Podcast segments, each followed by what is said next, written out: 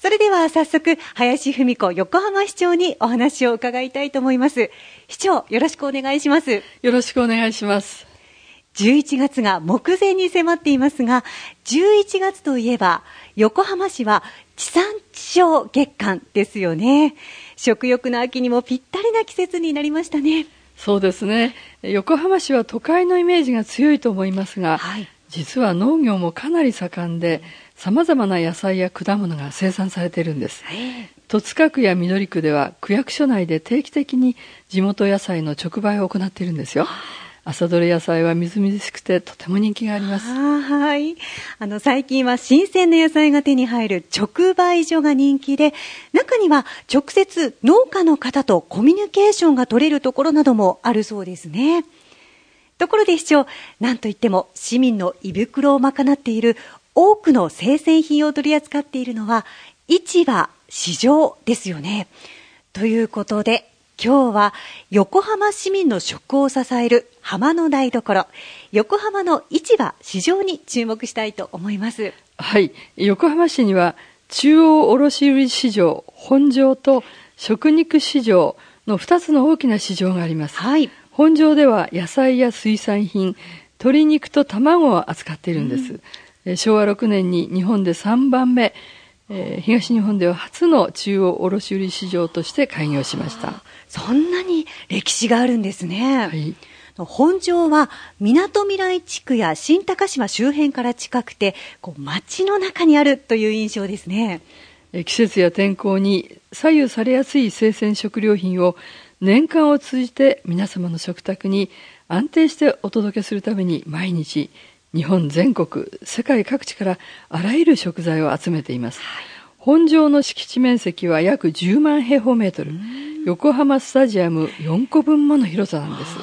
広い。場内がいっぱいになるほど青果も魚介類もたくさん集まってくるんですよ。あ、それはすごいですね。そして市場というと威勢のいい掛け声が響いて、すごく活気があるイメージです。そうですよね。うん、あの実は私の母方の祖父は網元だったんです。もう母はよく祖父に連れられて市場に行ってたそうです。そうですか。実は父も市場の仲買人で、えーまあ、切符のいいですね、あ、まあ、いわゆるいい男でした。素敵です。市場の活気や気風の良さ、そしてそこで働く人々にはとても親近感がありますね。はい、鐘の音を合図に一番早い鮮魚の競りはよじはんに始まります。え魚の水しぶきと仲買人の方の掛け声で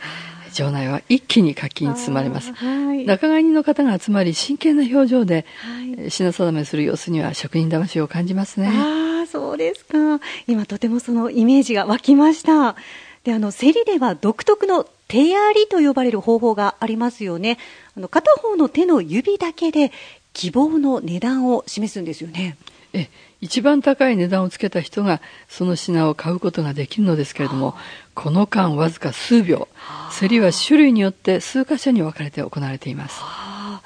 その競りが終わって買い取られた商品というのは、場内にある仲卸業者のお店に運ばれて、そこからスーパーや商店に並ぶわけですね。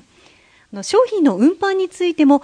市場ならではの道具といいますか、乗り物活躍しますよね。そうですね。えー、場内は広いので乗り物や道具も専用のものが多くあります。はい、ターレットトラック、通称ターレというんですけども、えー、大きなハンドルのついた前部分に人が立って乗り込みます。はい、後ろの荷台に荷物を乗せてぐるぐる走る姿をよく見かけますよね。はい、見ます。あれターレって言うんですね。えーあの大量の荷物を一度に運ぶことができるので、とても効率が良さそうですよね。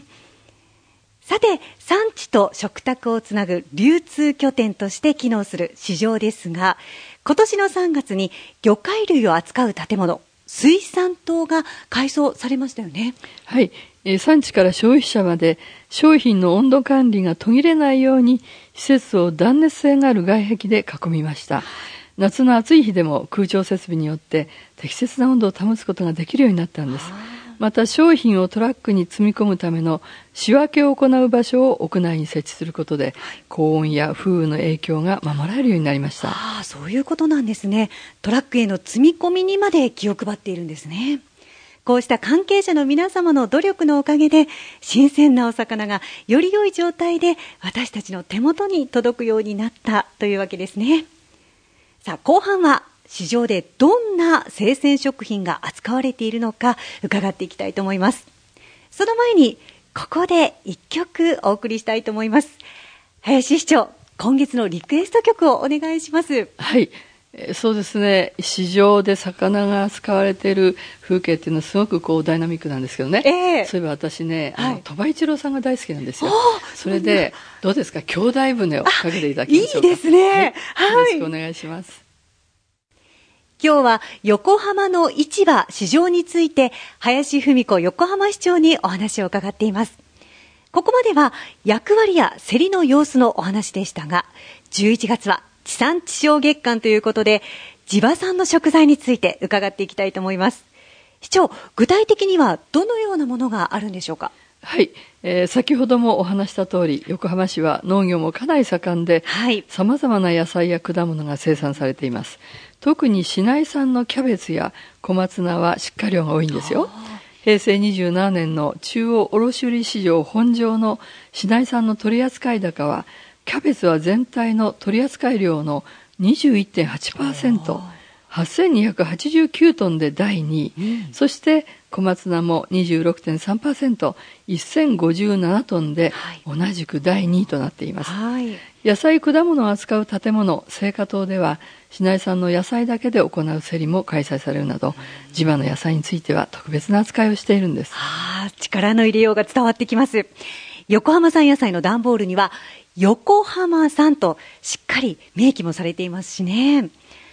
魚介類は市長いかがでしょうか。はい、横浜は東京湾に面していますから魚の量も種類も豊富です、はい、古くからは豊かな漁場として漁業も盛んに行われてきました、うん、市内には本牧、小柴、金沢、富岡などの漁港がありますが、そこで水揚げされたものが本場に届けられています、うん、小柴のシャコは有名ですよね。そうですね、えー、美味しいです。また追っかけと呼ばれる競りがありますが、これは東京湾や相模湾でその日の朝に定置網で上がった地場の魚介類がその日のうちに市場で取引されるものなんです。あ、横浜というと港町の印象が強いんですが、貿易だけでなくて漁港も多くあるんですね。はい、例えば本牧漁港は江戸時代から続く漁港なんですよ。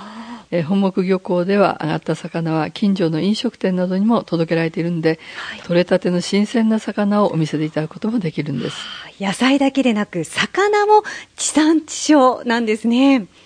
横浜の市場市場で扱っている野菜や魚介類についてもっと知りたくなりました。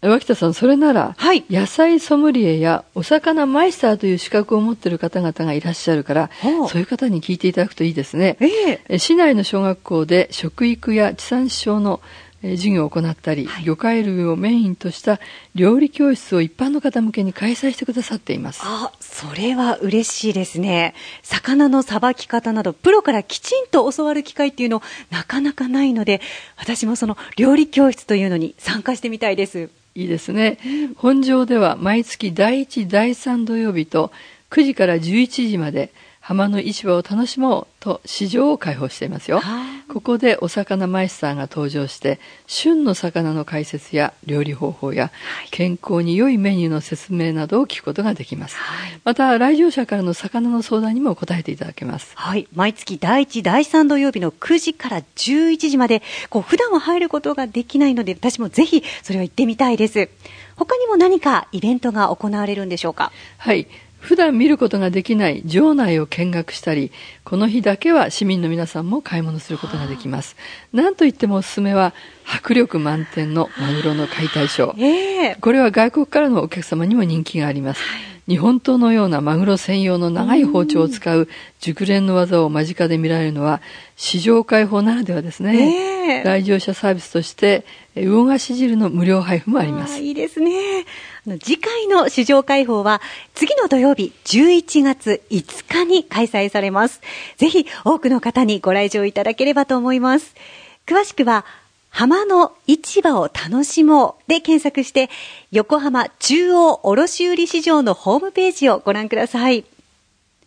ということで、今日は食欲の秋にもぴったりな横浜の市場について林市長にお話を伺いました。林市長、今日はどうもありがとうございました。ありがとうございました。